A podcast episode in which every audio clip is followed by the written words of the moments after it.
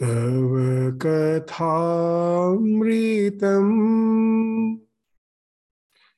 तप्तजीवनम्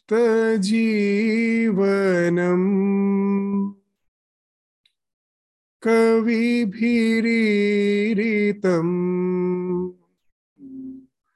कल्मषापहम्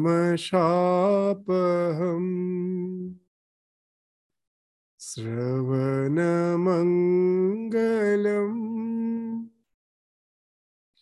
श्रीमदाततम्। भुवि गृह्णन्ति ये।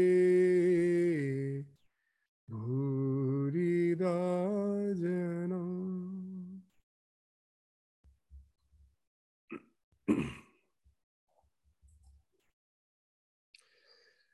So we will start the new chapter, The Master and Keshav. October 27, 1882. It was Friday, the day of the Lakshmi Puja. Keshav Chandra Sen had arranged a boat trip on the Ganges for Sri Ramakrishna. About four o'clock in the afternoon, the steamboat with Keshav and his Brahmo followers cast anchor in the Ganges alongside the Kali temple at Dakshineshwar. The passengers saw in front of them the bathing ghat and the Chandni. To their left, in the temple compound, stood six temples of Shiva, and to the right, another group of six Shiva temples. The white spire of the Kali temple, the treetops of the Panchavati, and the outline of pine trees stood high against the blue autumn sky. The gardens between the two Nahabats were filled with fragrant flowers, and along the bank of the Ganges were rows of flowering plants.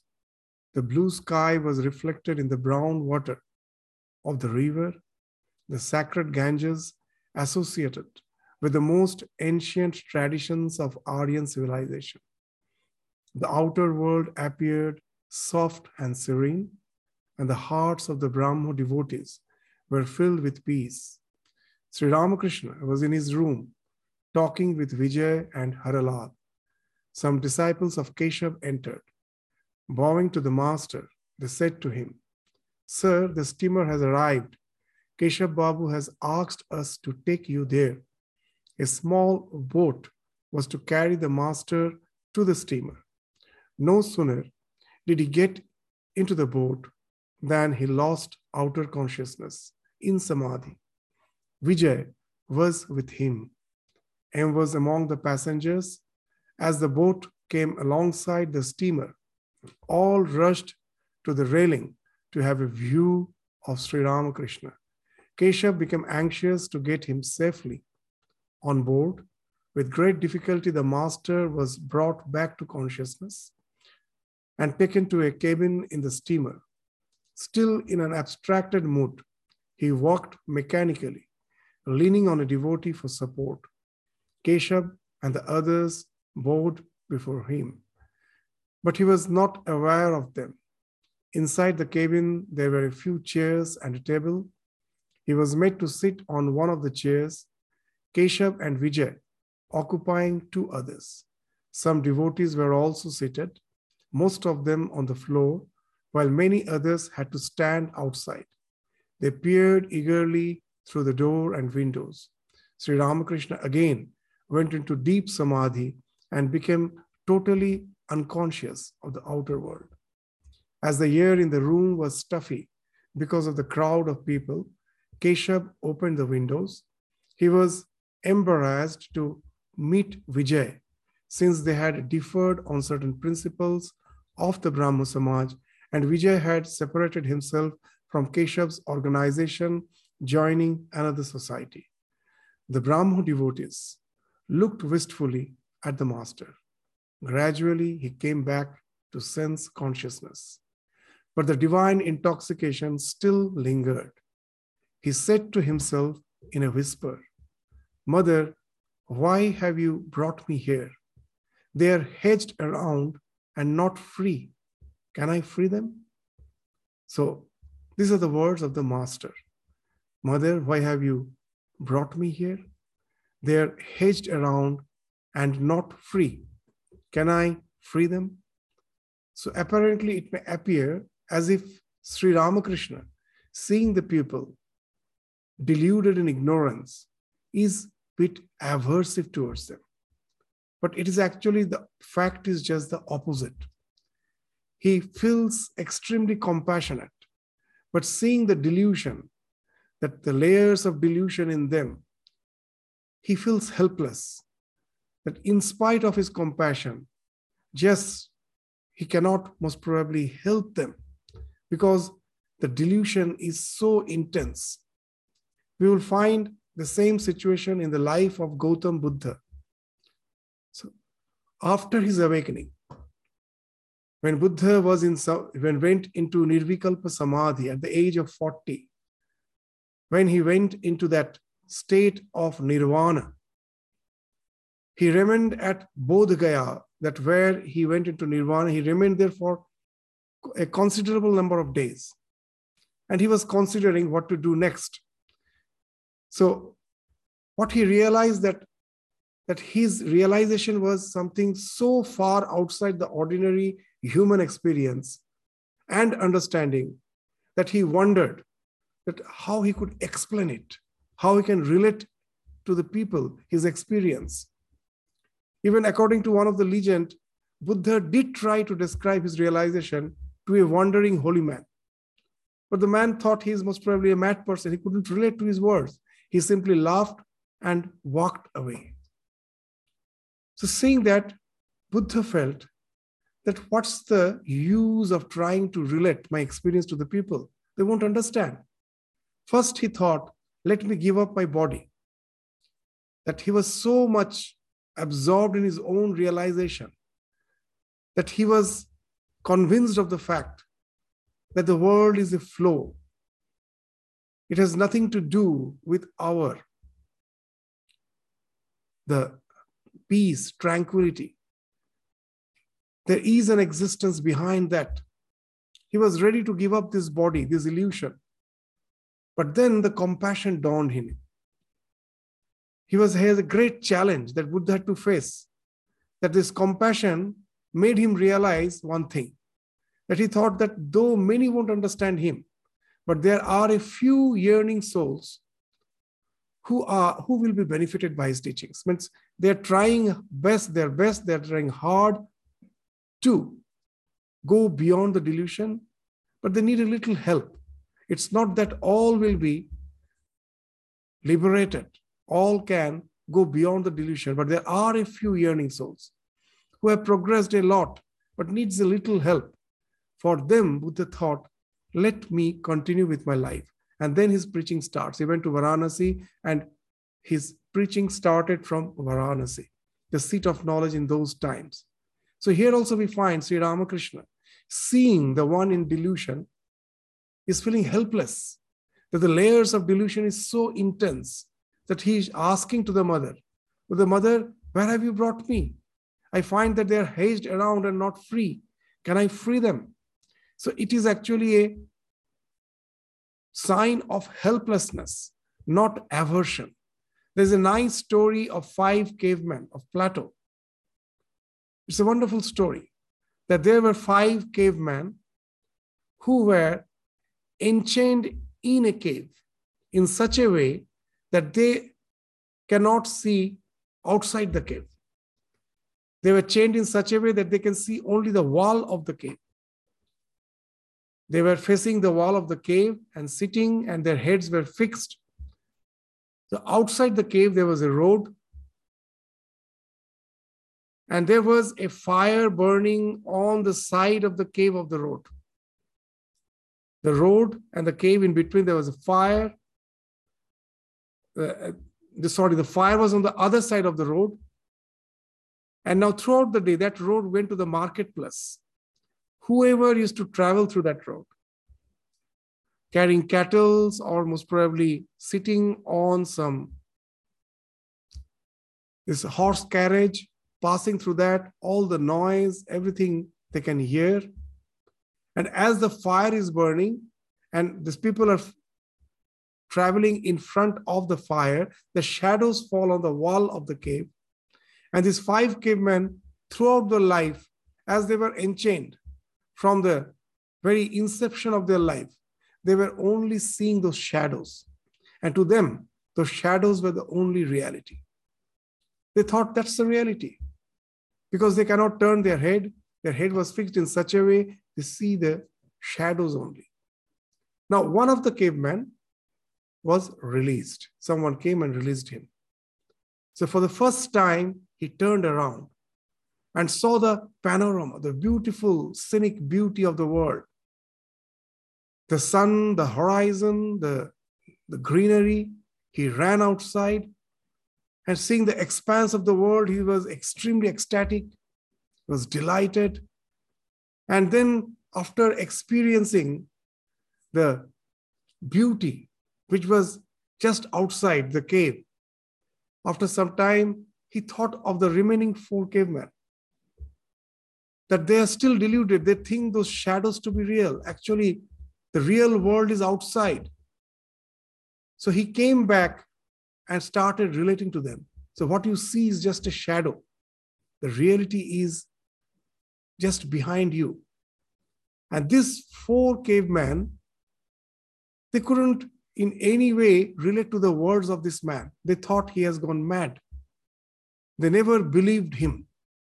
So that's the allegory which we find Plato is using to explain the fact that when a man goes to the realization and he comes back and tries to relate to the world, that there is a world to which this is a mere projection. That's the real, uh, that reality. That's the reality. That's our real existence. And we can never relate to his words. And then this caveman who was released feels helpless, that he's trying his best to relate his experience, but no one is ready to believe him. So that shows that that a man of realization is relating to some world which we have not experienced. As it is beyond the purview of our experience, we never believe him. We never trust him. And the question of following him doesn't arise. And this man then feels helpless. And that's why we find Sri Ramakrishna, almost like the caveman who was released, is speaking in whisper, What, mother, why have you brought me here? They're hedged around and not free. Can I free them?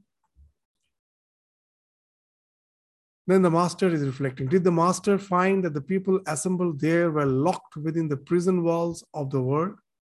Again, this is the these words of master exactly resembles Buddha's realization.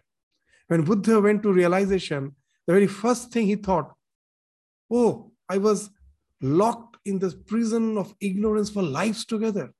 I never realized that. And that's what master is, the, the aim is saying. Did the master find that the people assembled here were locked within the prison walls of the world? Did their helplessness make the master address these words to the Divine Mother? Sri Ramakrishna was gradually becoming conscious of the outside world. Nil Madhav of Ghazipur and a Brahmo devotee were talking about Pabhari Baba. Another Brahmo devotee said to the master, Sir, this gentleman visited Pabhari Baba. He lives in Ghazipur. He is a holy man like yourself. The master could hardly talk. He only smiled. The devotee continued, Sir, Pabhari Baba keeps a photograph, keeps your photograph in his room. Pointing, pointing to his body, the master said with a smile, Just a pillowcase? So just see that Ramakrishna, being a realized soul, is relating to his own body as a pillowcase. His photo, Pabhari Baba kept in his room. For any of us who are in deep ignorance, it would be a matter of pride. We would have been puffed with ego. Oh, someone is keeping my photo. He thinks me great. That would have made me puff with ego. But the reaction of Ramakrishna is wonderful. That it is just the pillowcase. This body, it is just like a pillowcase. the real substance is within. It is like a pillowcase. It has nothing to do with the so-called the real existence of my real existence. So this body, which is a pillowcase for a realized soul, as Sri Ramakrishna in some other place gives an example, that when you attain realization, you become like a dried coconut. The coconut, when, when it is unripe, it is almost impossible to separate the shell from the kernel. It is all intertwined. It's, it's impossible to separate the shell from the kernel, from the core. But when it gets ripened, in your hand, you take the ripe coconut and just shake it, you will find that the kernel has got separated from the shell. So for a realized soul, this is example Sri Ramakrishna is giving some other context. A realized soul realizes the fact that he is the conscious principle, he is the soul. This body mind complex is just a covering, like a pillowcase. So, this body, which is a pillowcase for a realized soul, it is for him, it's a pillowcase. But for others, why the photo is being hanged, why we pray it, why Pabhari Baba has kept that photo for his own inspiration, because that becomes that pillowcase, the so called pillowcase, which is the pillowcase for the man of realization. But for others, it becomes an inspiration. It's, a, it's like an index finger for others, pointing to the moon. This body becomes the index finger, just the way to show the moon to a small child, we have to use the index finger. If following the index finger only, you can see the moon. Similarly, this body becomes the index finger, that this is the body through which this man went to the realization. And that immediately enkindles the fervor for spirituality in our mind. We get inspired. We try to relate to that life. We try to imitate that life. As Swami Vivekananda used to say, very interesting thing that what has to be done has been done by us. We have done more than that. And then in Bengali, he used to say, Tora Shudhu Degeja. This, uh, this word Degeja, even in Bengali, is not used nowadays. What it means that when the small child for the first time learns to write, how is taught to write? That someone, his parents or the teacher will write the alphabets in a page and they will ask the child to scribble, to just go on scribbling over the already written alphabets. That's how we learn writing. So Swamiji, when he was asked that what are the uh, procedures we have to follow to get spiritually enlightened, Swami Vivekananda said that we have done more than that has to be done. Just go on scribbling over our life. Just go on scribbling, and your life will be formed. Just the way we write, uh, go on scribbling over the alphabets someone else has written, and we learn writing. Similarly, we can write the script of our life, a meaningful script of our life, by scribbling over the lives of this realized soul. So, there this appearance. It may be pillowcase for them, but it becomes an inspiration for us. So that's the thing. The master, after saying, just as it's a pillowcase, he will continue. He's continuing to say, What? But you should remember that the heart of the devotee is the abode of God. He dwells, no doubt, in all beings, but he specially manifests himself in the heart of the devotee. So here, Sri Ramakrishna is indicating that in is the though that body is a pillowcase, but the one which is enshrined in the body, the one who is enshrined in the body is none but the God and God alone. Just as in the shrine you have a sanctum sanctorum, so this body is like the shrine. It has a sanctum sanctorum, it's the heart. And this allegory is really used in the architecture of any, any of the temples. In any Indian temple, if you go, you will find that the sanctum sanctorum, the where the image is, the deity is there. The temple may be a huge complex, but the sanctum sanctorum is a very small place. And that also, as per the tradition, temple is, is considered, it's dark. There is no such light. If you have to see the deity, they will just light a lamp, and with the lamp, you have to see the deity. Now the things are changing. There's electric lines have gone, but the traditional way was it is dark. And if you see the Sanctum Sanctorum, you will find that it has nine doors in all the traditional temples. What's the idea? It's a, actually, this temple is nothing but it is the representation of the human body. This human body has nine doors. What are those nine doors?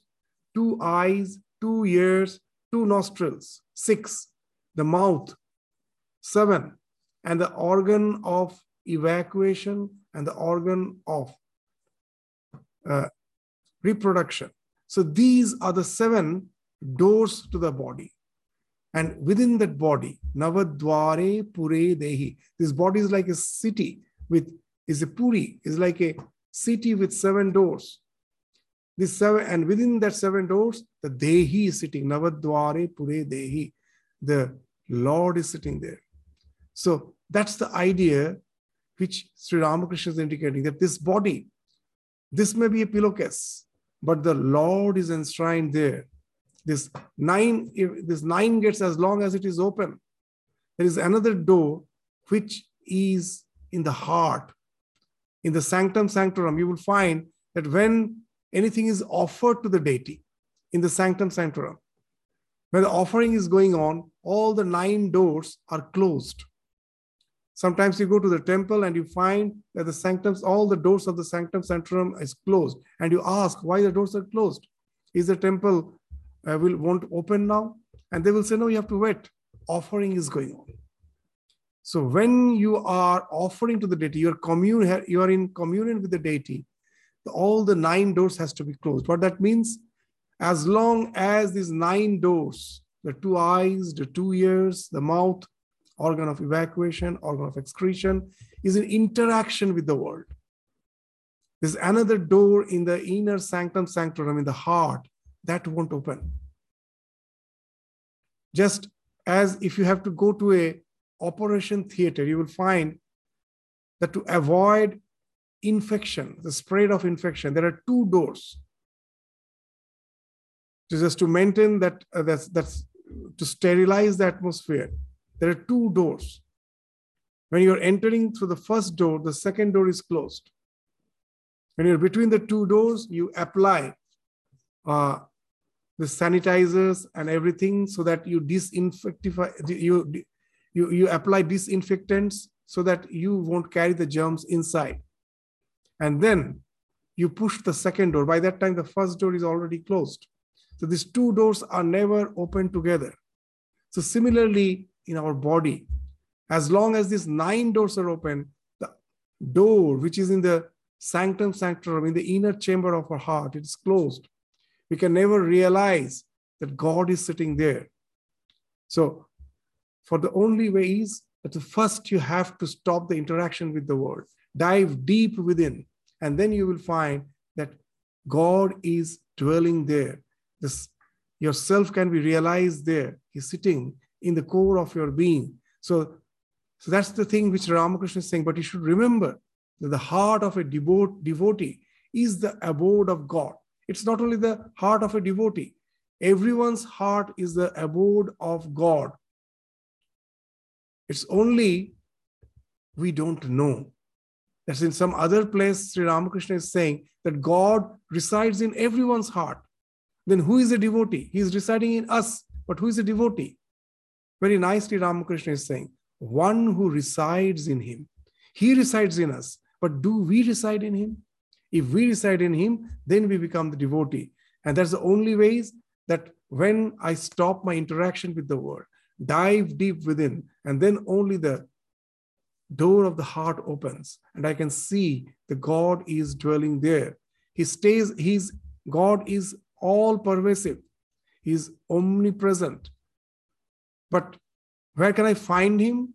I can find him in the heart of the devotee. Sri Ramakrishna's examples are wonderful. He says that the heart of a devotee is the living room, is the living room of God. Just in your house, you have the bedroom, you have the study, you have the dining room, kitchen. So many places are there. But when someone comes to meet you, you meet him in the living room. So you have access to every portion of your house, but you meet someone when, in the living room. So Sri Ramakrishna is saying that the devotee's heart is God's living room. He's everywhere, but he can be felt in the heart. So that's the place where God can be realized. So that's the thing Sri Ramakrishna is saying that light is everywhere, but to see it, the eyes is the organ. Sound is everywhere. When I speak, it is everywhere. But to hear, the ears are the organ. Similarly, God is everywhere. But where can I realize Him? In the heart. That's the dwelling place. So that's why He's saying that this body may be the pillowcase, but within that, in the heart of each and every being, is the God. The, this the God's dwelling place is the heart. This God's is the heart of the devotee. So he dwells, no doubt, in all beings, but he specially manifests himself in the heart of the devotee. A landlord may at one time or another visit all parts of his estate, but people say he is generally to be found in a particular drawing room. There's a living room. The heart of the devotee is the drawing room of God. He who is called Brahman by the Gyanis is known as Atman by the yogis and as Bhagavan by the bhaktas. So, this is again the concept of synthesis that's which we find in Sri Ramakrishna. But how nicely is saying that the Gyanis, the same reality which the Gyanis call as Brahman, is being called as Atman by the yogis or the Paramatman by the yogis and Bhagavan by the Bhaktas. So, what's the difference between Brahman, Atman, and Bhagavan? Bhagavan means God. To understand that, let us try to uh, understand it with the help of some allegory. That we find that when, that in the sky, sometimes we see the rainbow. When you see the rainbow, know it for certain when the rainbow can be seen in the sky? When the sun, when, when the sun is visible and at the same time the rain is falling. Generally, when the rain is there, the sky is cloudy, but sometimes it so happens that the cloud has been uh, blown off the sky. Is, is the sun is visible and the rain is still falling. Then the rainbow is visible in the sky or sometimes when the sun is there and the rain, though the rain is not falling, but there is some mist, then also you can see the rainbow. How the rainbow is formed, that when the rain is falling, that each and every raindrop becomes like a prism. Their prism, as we know, a prism breaks the white light into the seven colors, the spectrum. The rainbow is nothing but the spectrum of seven colors. Just the way the prism breaks the white light into seven colors, the sun rays is falling on each and every raindrop to, and that raindrop is acting like a prism where it breaks into the seven colors. Now, all this collectively, all these raindrops collectively projecting these seven colors appears in the sky, projects in the sky as the rainbow. Now, that when the raindrops are falling, the sun is getting reflected in the raindrops. Each and every reflection is like the Atman. The raindrop is the individual soul. The reflection in each and every raindrop of the sun is the Atman. And what is Bhagavan? That rainbow, that something permanent like the sun, which is not moving, which is there in the sky, when it gets reflected in something which is a constant flow. The raindrops are constantly falling. It is ephemeral. But when something permanent falls on that to give the impression, the projection of the rainbow, which appears to be permanent, So that's the example Swami Vivekananda is using when he went to the Niagara Falls. That the sun is the Brahman, the reflection in the mist which is formed constantly in the when the rainwater when the waterfalls of the Niagara is falls down and it's is sprayed. It is as it is falling from a big height. It is rebounded back in spray, and in that spray the sunlight forms falls. In that mist the sunlight falls to create that rainbow which is always there whenever you go there. Swami Vivekananda seeing that immediately that he made an allegory. What's the allegory? The sun is the Brahman, this mist which is formed are the jivas, which is, which is ephemeral, which is constantly flowing. And the rainbow is Bhagavan, is the God. Swami Vivekananda very nicely defined this God. What is God? It is the highest reading of the absolute. Why it is the highest reading? There's something permanent getting reflected, which is not permanent. There are two reflections. All the raindrops as an individual reflection of the sun. But the collective one, that's the highest reading. That's in the that finds expression, that finds project being projected as the rainbow. So that's the highest reading of the absolute. The rainbow appears to be eternal, as in the Niagara Falls, it is always there. But is it eternal? No.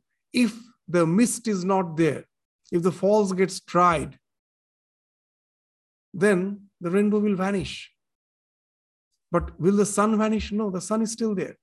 So when the creation is not there, as per Advaita Vedanta, God is not there, but the Brahman is always there. Brahman is. God is as long as the creation is there. Creation, the creator and the created, this duality comes into existence with the creation. But when there is, there is nothing called creation, beyond the creation, there is something which is eternally existent, and that is the Brahman.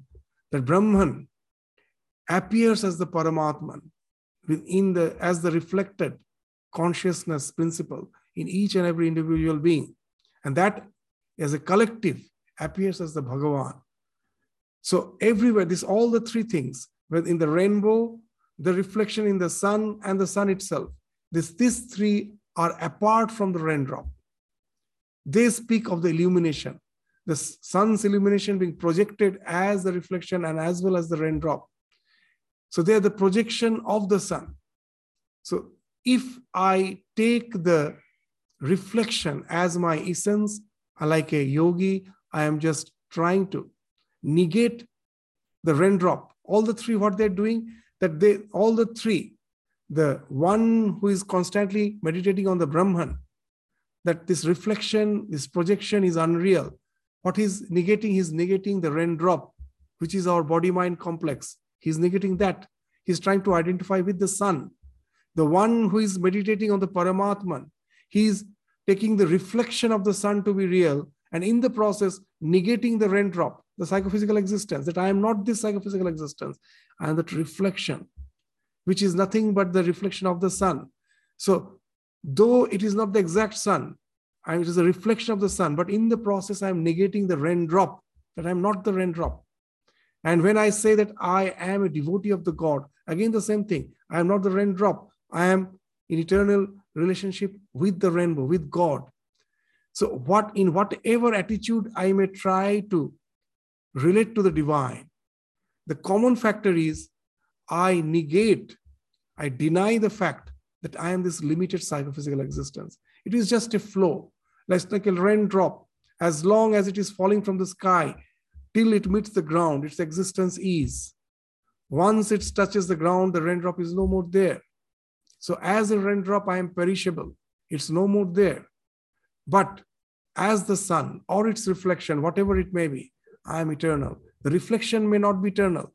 When the raindrop is not there, where that reflection has gone, where the rainbow has gone, it has become one with the sun. So if you deny your existence as the limited psychophysical existence, in whatever way you may relate to the sun or its reflection or its projection on the rainbow, you are transcending this phenomenal existence. So that's the thing which now Sri Ramakrishna is trying to just explain that he who is called Brahman by the Gyanis is known as Atman by the yogis and as Bhagavan by the bhaktas. The same Brahmin is called priest when worshipping in the temple and cook when preparing a meal in the kitchen. The Jnani, sticking to the path of knowledge, always reasons about the reality, saying, Not this, not this. Brahman is neither this nor that. It is neither the universe nor its living beings. Reasoning in this way, the mind becomes steady, then it disappears, and the aspirant goes into samadhi. This is the knowledge of Brahman. It is the unwavering conviction of the Jnani that Brahman alone is real and the world illusory. All these names and forms are illusory, like a dream. What Brahman is cannot be described. One cannot even say that Brahman is a person. This is the opinion of the Jnanis, the followers of Vedanta philosophy. As long as the eternal conscious principle is in association with the mind, the mind becomes conscious by being in association with the conscious principle. We think the mind is conscious, but it is the borrowed consciousness, the consciousness of Brahman. When we go beyond the mind in deep samadhi, then only we can realize that this mind is also inert. It gets illumined because of the conscious principle. But what conscious principle alone is, we can never we can never understand. That's what is being meant is we cannot even say that Brahman is a person. Why? That we can know the conscious principle only when it is reflected. Just the way can we see light? We can never see light. We say, no, the room is illumined. Actually, the objects are illumined. The light itself is not visible. When the light falls on an object, then that object becomes visible and I say that light is there. So can I see light? I cannot see light. The existence of the light can be proven only when it is illumining some object. Can I ever see gravity? Can I ever sense gravity? No. Gravity can be experienced only when there is a falling object. Then I say, oh, there is gravity. Gravity by itself can never be perceived. Light by itself can never be perceived. So similarly, as when the Brahman is illumining the world, when I then I can say that there is Brahman. But I, as such, as such, the conscious principle by itself can never be known. There's a very nice way Sri Ramakrishna gives this example in some other context.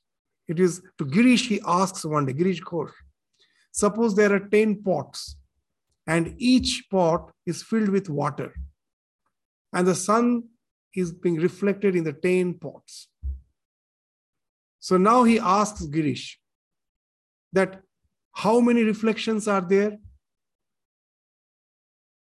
That, that then the Girish says that there are 10, the sun is there and there are 10 reflections.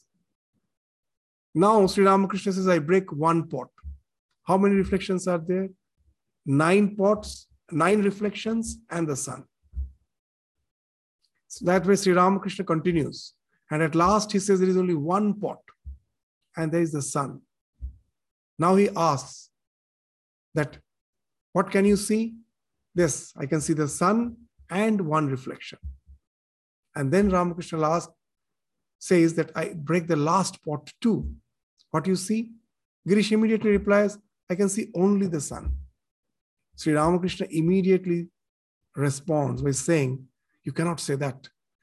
You can, as long as the reflection is there, you can know the sun. Without reflection, you can never, even never comprehend the existence of the sun. So the same idea, this Brahman cannot be described. It can be, it is, its existence is known when it's reflected in something. That's what the idea with which the Drik Drishya Viveka starts. That with my eyes, I see the world.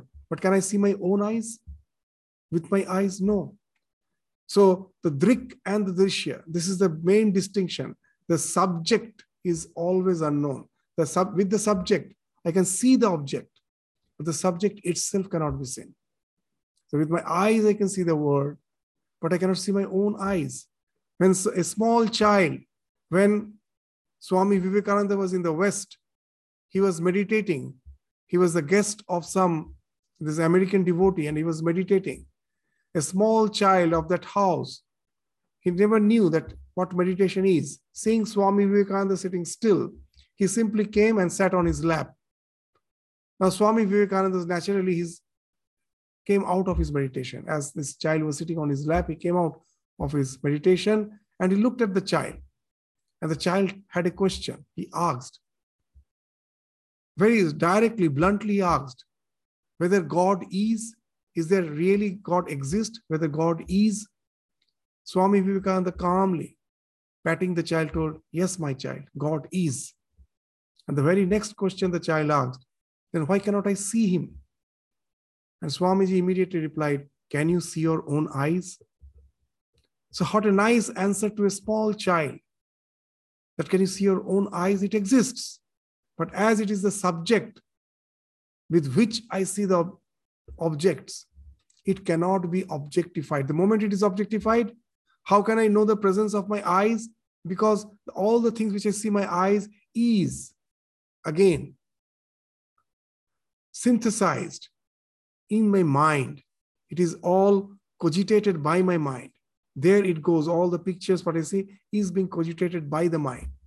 So as the mind is behind the eyes, there I can, with the help of my mind, I can be aware of my eyes.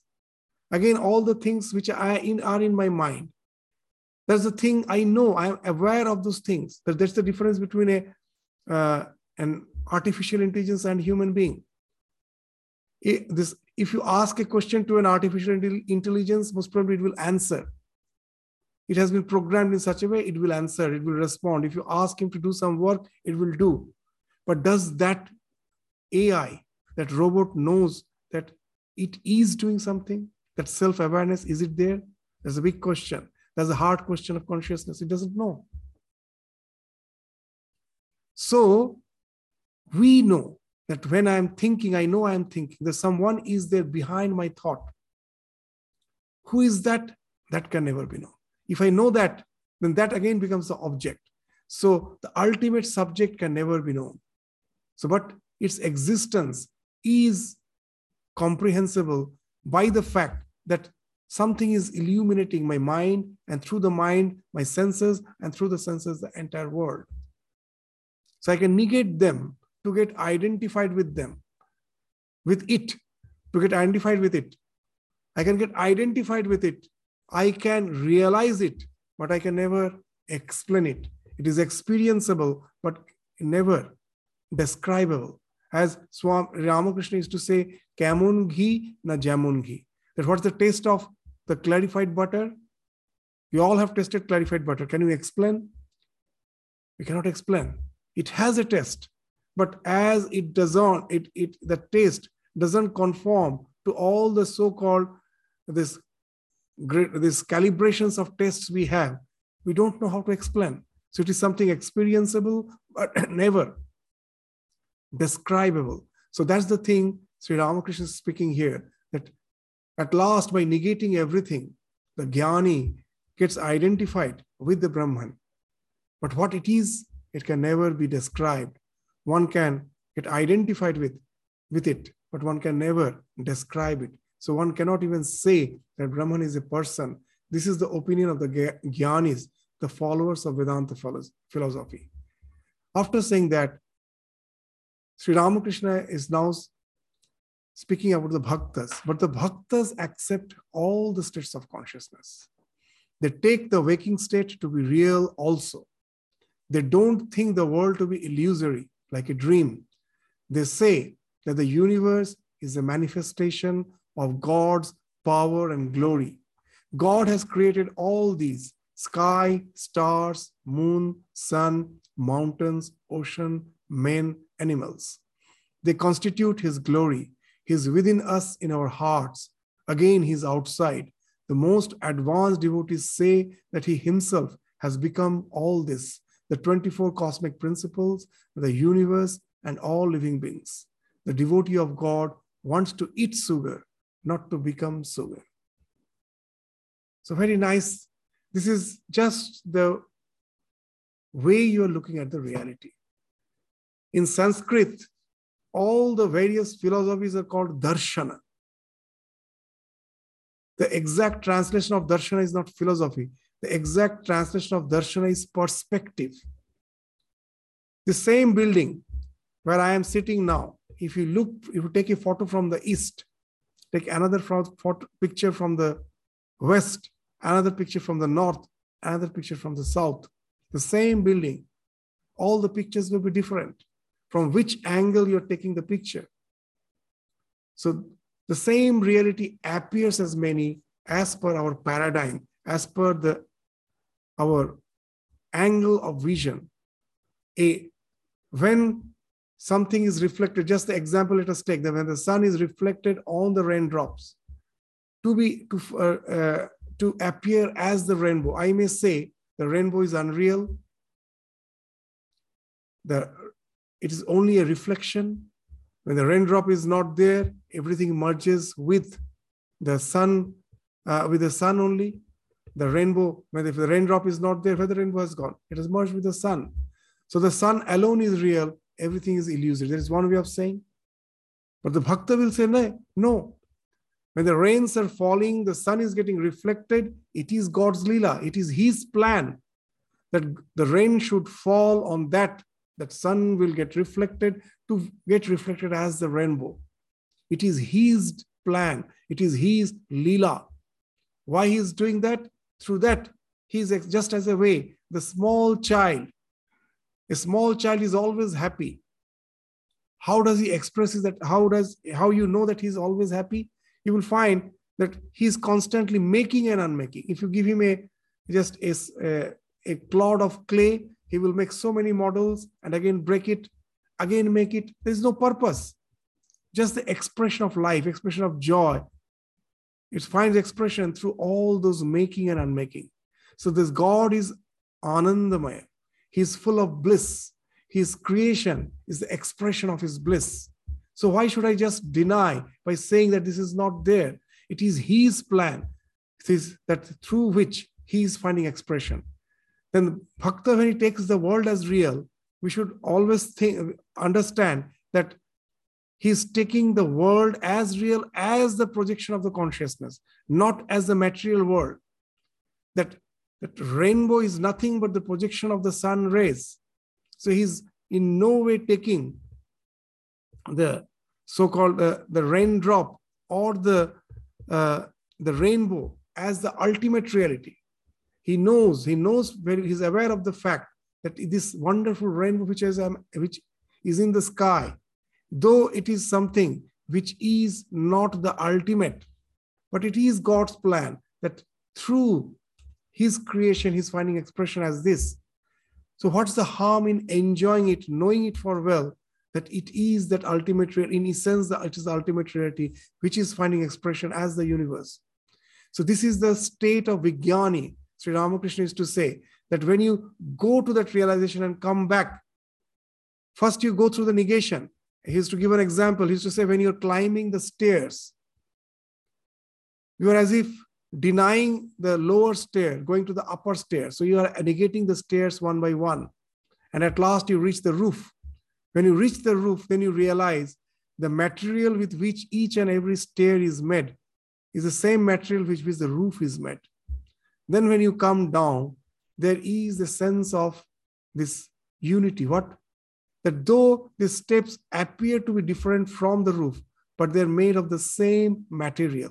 It's the same material with which the roof is made. It's the same material with which the terrace is made. So first by negation, you go to the realization, and then you come back from your realization to realize that this world is nothing but God and God alone. If this world gets deified, so then you can, all our misery is because we take the world to be real as it is.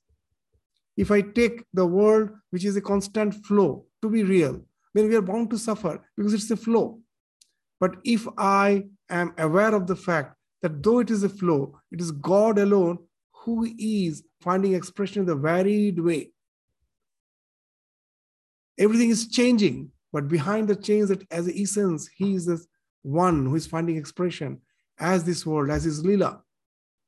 As Ramakrishna used to uh, relate one uh, uh, that one incident that in Dakshineshwar, one mad person was there for some time. Everyone took him to be mad. He always used to move around with a chandelier in his hand, a small chandelier, and he will just laugh by saying, Kya maya hai, kya devi maya hai. No one is to understand. Ramakrishna understood what that he actually have realized what that this world is a projection of the ultimate Brahman and Brahman alone. That just the way the chandelier in which the sun's rays falls and the light, there's a play of light and shade as, it, as its reflection. This play of light and shade is nothing but the sunlight being projected as this light and shade through the chandelier. This world is something like that. So it is that same reality which is finding expression as this universe. And just taking the chandelier in his hand, he will rotate it and see the reflection of this play of sun and light and go on laughing and saying, Kya Devi Maya hai. It is the God's Maya, finding expression as a creation. That was his sadhana. So here, Sri Ramakrishna is also saying the same thing that if you don't take the world as, a, as the reality, if you see the God behind that all this change which is going on through the world is God, which is finding expression as the universe. Then your total perspective change. You need not have to deny. You can uh, be aware of this universe, aware of the phenomenal existence, but you can see the God in it alone, and your total uh, perspective changes, and the suffering falls off because you are in no more relating to the flow, you're relating to the essence behind the flow. And that's what Sri Ramakrishna is saying that bhaktas accept all the states of consciousness. They take the waking state to be real, that also is a projection of that ultimate reality. They don't think the world to be illusory like a dream. They say that the universe is a manifestation of God's power and glory. It is His power and His glory. It is He is finding expression as the universe. It is He who intends to be projected as the universe. What's the reason? That we may not know, but it is His power, it is His power, it is His glory that He can manifest Himself as this universe. Says God has created all these skies, stars, moon, sun, mountains, ocean, men, and elements. They constitute His glory. He's within us in our hearts.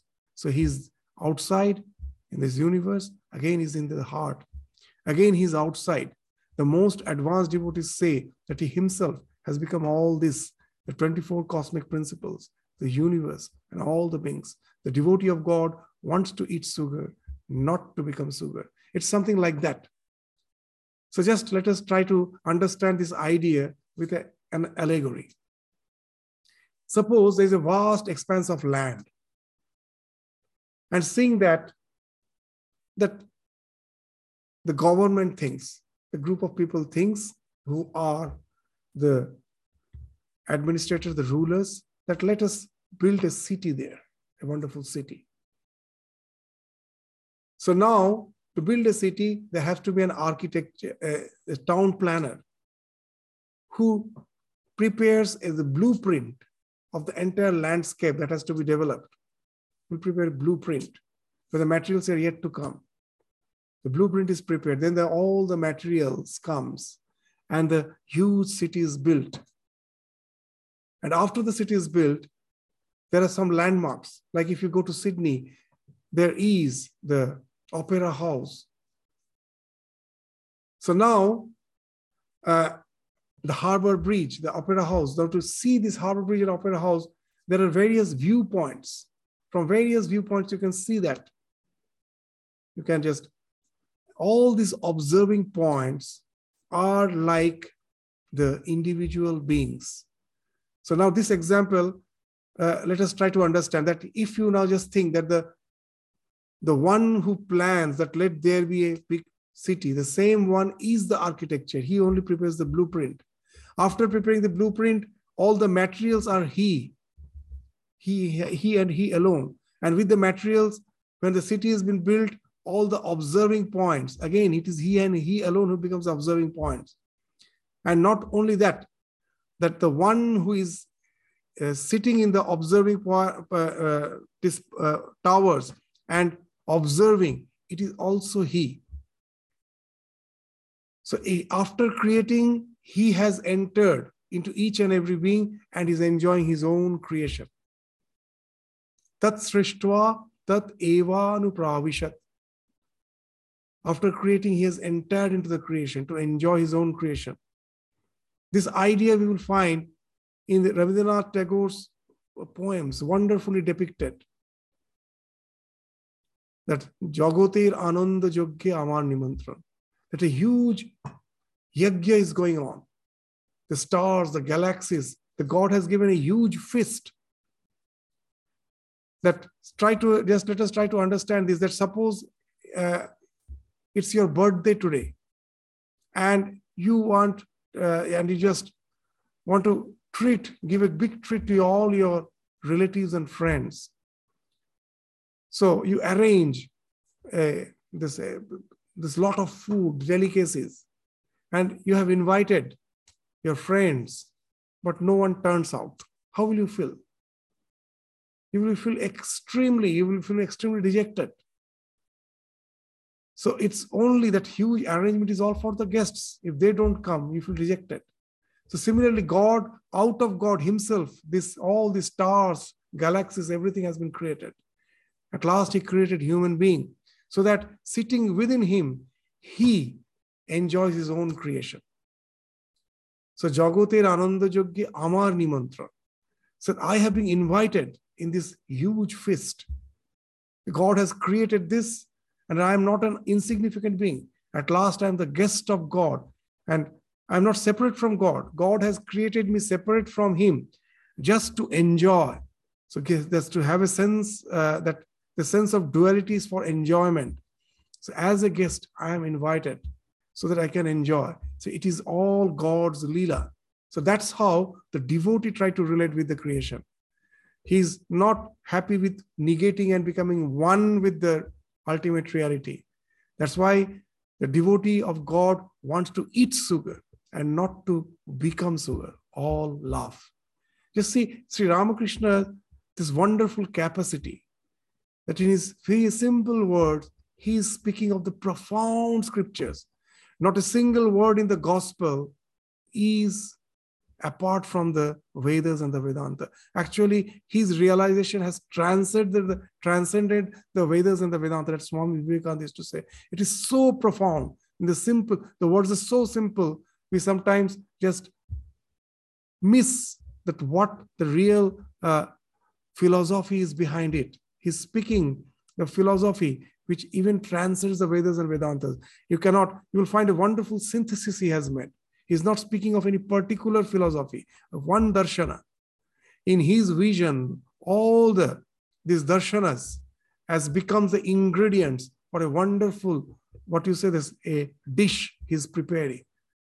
And he's creating a wonderful, uh, that you say this, uh, this uh, the structure of reality, the idea of reality from his synthetic vision. And that we will find in his words as he goes through his discussion, we'll find how nicely he's synthesizing these various philosophies to give a overhaul, a, this overall synthetic approach to view the reality. So with this, we stop our discussion today. We'll continue with the conversation of Ramakrishna with the Brahmo devotees again in the next class. Thank you all. Namaskar.